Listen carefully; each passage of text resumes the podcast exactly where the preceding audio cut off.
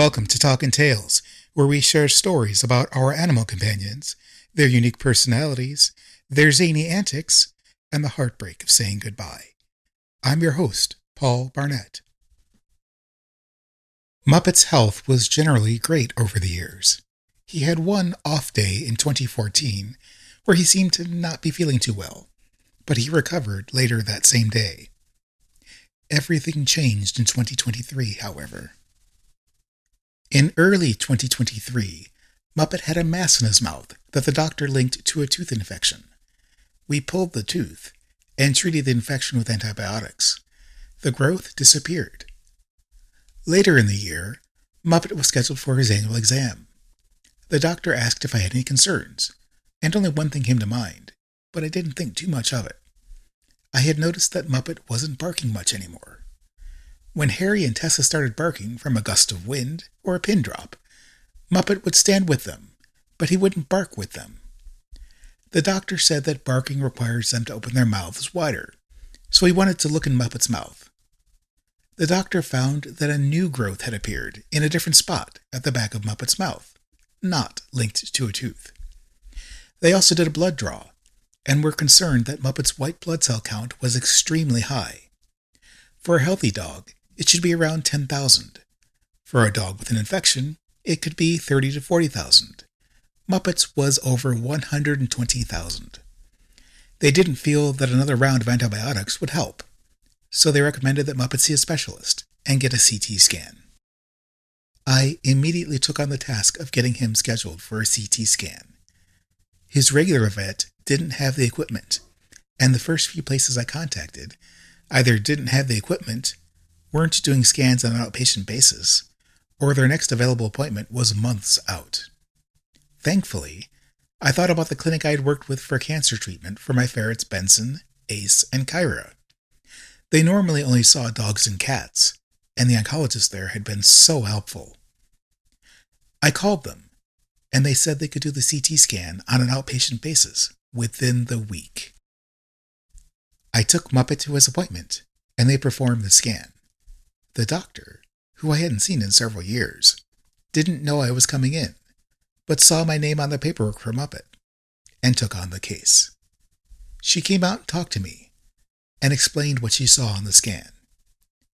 The mass was attached to the roof of Muppet's mouth at the intersection of the hard palate and soft palate. It was growing out to the right side of his head, and she could feel it on the right side of his face. She was fairly certain it was cancer but took a sample to send to the lab. Knowing me from helping my ferrets, she knew I would likely opt for the immunotherapy treatment. So while Muppet was under for the scan, she extracted a sample of the tumor, large enough for the treatment. Within days, the lab results were back, and it was indeed cancer fibrosarcoma. The doctor prescribed a chemotherapy capsule, an anti cancer liquid medication, and a supplement that would help the chemotherapy drug work.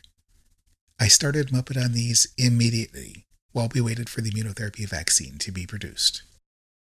Muppet's appetite decreased in the ensuing weeks, but I did my best to make sure he continued to eat enough. Given that the back of his mouth was a source of pain with a growing tumor, I made him a hearty soup, which he lapped up with some enthusiasm. After several weeks, I grew concerned that Muppet was getting confused or experiencing some other cognitive issue, perhaps as a side effect of the medications. He started bumping into things and walked toward a wall, then stood there, as if unsure where he was or where to go next. The following day, he seemed worse. He was now bumping into me. I did a quick test to see if he would follow my finger with his eyes, and he didn't. My guess was that Muppet was now blind, but I wasn't sure if it was from the tumor advancing, or a side effect of the chemotherapy, or something else entirely. I rushed him to urgent care, where they confirmed he was blind, but found nothing of concern on his tests. They did note that he had cataracts, but couldn't say for certain if they had advanced to the point of complete vision loss. His next appointment with his oncologist was just days away. At that appointment, the doctor explained that she found no actual damage to his eyes, but explained how the optic nerves were connected, and concluded that his blindness was caused by the tumor.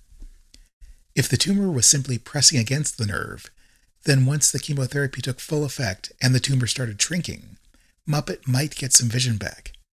If the tumor had wrapped itself around the nerve, he would likely never get any vision back. I was heartbroken, but I wasn't going to give up on Muppet, or let Muppet give up. He still had energy, so I still took him for walks with his brother and sister. I just kept his leash a bit shorter and helped guide him through any difficult spots. He did well on those walks in the first week or so after he went blind. I wasn't prepared for what came next, though. On Sunday, October 29th, I got all three puppies ready for a walk. We headed out the door and got about halfway down the block before Muppet sat down and didn't want to, or couldn't, stand. He had been sleeping a lot, so I convinced myself he was just overly tired and hadn't woken up fully yet, and I shouldn't push him. So I carried him back home and tucked him in a blanket while I took Harry and Tessa for a walk. The following day, I noticed something slightly off about Muppet's breathing. He seemed to be breathing more rapidly than normal, though he wasn't panting. It seemed almost more labored than normal. It was sporadic, though, and at times his rate of breathing was consistent with that of his napping brother and sister. Later that day, though, I could tell Muppet was uncomfortable. His breathing was now consistently labored. As it was now closing time for his regular vet, I took Muppet to emergency care. Upon arrival, I saw more than 20 cars in the parking lot of this small 24 hour emergency clinic and was worried it could be a long time before Muppet was seen. When the technician came out to triage the case and took a quick look at Muppet, she said, I'm taking him back immediately. I don't like the way he's breathing. The staff put me in an exam room while they worked on Muppet in the back. They had some paperwork for me to fill out. When I sat down in the room, I quickly realized this was the exact same room I was in when I said goodbye to my kitten RC in 2014. A short while later, a doctor came in to talk to me. She didn't pull any punches. She told me things were not looking good with Muppet, that he had multiple issues, and the kindest thing might be to let him go. Not being one to agree without all the information, I asked a number of questions. My initial concern was that the breathing was related to his heart, and the doctor said it could be heart failure, but they would have to run some tests. The other problem was that his kidney values were extremely high, higher than they had been at his last appointment with his oncologist just a week earlier. This would be at odds with the heart failure. If they were to treat the kidneys with fluids, that would worsen the heart issues. I wanted more answers, though, so they ran more tests. The lab tests came back. It was not heart failure. I took that as good news. That meant they could treat the kidneys. The doctor cautiously agreed, but warned that Muppet's breathing difficulties were due to inflamed lungs which is something that is extremely difficult to recover from. I asked them to proceed with treating his kidneys. They also put him in an oxygen chamber to help him breathe. With it now being later in the evening, and several ferrets at home needing their medications, the staff let me say goodnight to Muppet and sent me home with instructions to keep my phone nearby. They would call if there was any change, one way or another, and impressed upon me that I could call whenever and as often as I'd like to get updates on Muppet. I went home and tended to the ferrets, giving them medications and some playtime. At the end of the evening, as it was about my bedtime, I called the hospital to get an update on Muppet. I took it as a good sign that I hadn't heard from them yet. Indeed, they told me that Muppet was stable and was being given fluids, and that the doctor would be doing rounds again in a couple of hours. I normally fall asleep fairly quickly, but with my mind focused on Muppet, it took me more than an hour to fall asleep, but I finally did. At about 2:15 a.m. though, I was awoken by my phone ringing. Realizing the time, I knew this couldn't be good news. My heart pounding, I answered the call. It was the doctor. She said almost the exact same words that another doctor at the same hospital said to me in 2014 with RC. You should come down here now. We're losing him. There's nothing more we can do. Before I left Muppet earlier in evening, I told the staff that Muppet had a brother and sister back home and asked that if things didn't go well, if I could bring them to see him. They said, Of course. So when I got that call from the doctor, I woke up Harry and Tessa and put them in the car and made my way back to the hospital. When I arrived, they had Muppet out on a table with an oxygen mask on. The doctor explained further what they had done and what they were seeing. Seeing Muppet on that table, barely breathing, I knew this was the end. I let Harry and Tessa see him, and I leaned over Muppet and whispered in his ear, There's only one Muppet Man, and I've got him right here. But now I need to send him on to his next adventure. I love you, Muppet. I asked the doctor if we took him off oxygen, if he would pass peacefully, and she said no. I knew what that meant. She had already drawn up the syringes. With the last bit of strength that I had, I gave her the okay to proceed. Within about 20 seconds, Muppet was out of pain. They took me to a small, comfortable room with a couch and brought Muppet in so that Harry, Tessa, and I could say our final goodbyes. They offered to let me spend even more time with him, but as I told them, I knew this was no longer Muppet. Muppet was free from his pain, from his failing body.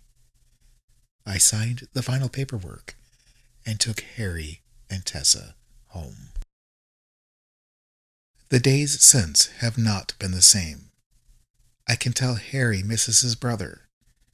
He spent 12 of the first 13 years of his life with Muppet at his side.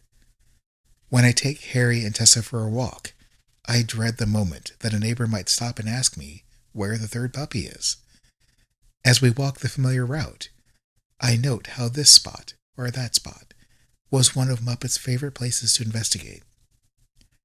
As Harry pulls ahead to get to the next spot, my instinct is to ask him to wait so Muppet can finish his investigation. But there is no Muppet there, and Tessa is now often ready to move forward as well. I keep expecting that when we get home, Muppet will be there, curled up in his favorite bed, wondering where I was. Or maybe, just maybe, he'd run to the door, his tail wagging feverishly, excited to see me.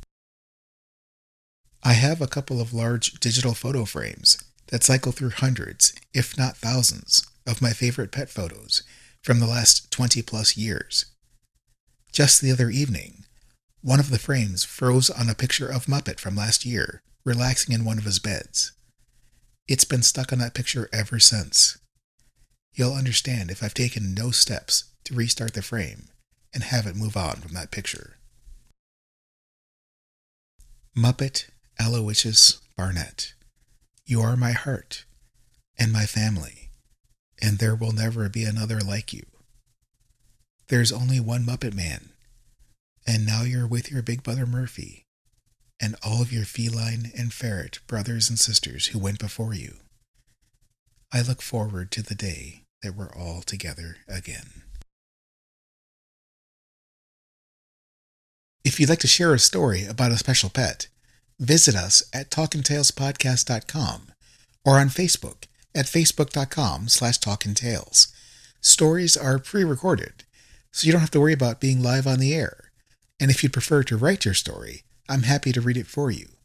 Again, please get in touch via talkintailspodcast.com or on Facebook at facebook.com slash talkintails. That's T-A-L-K-I-N T A I L S.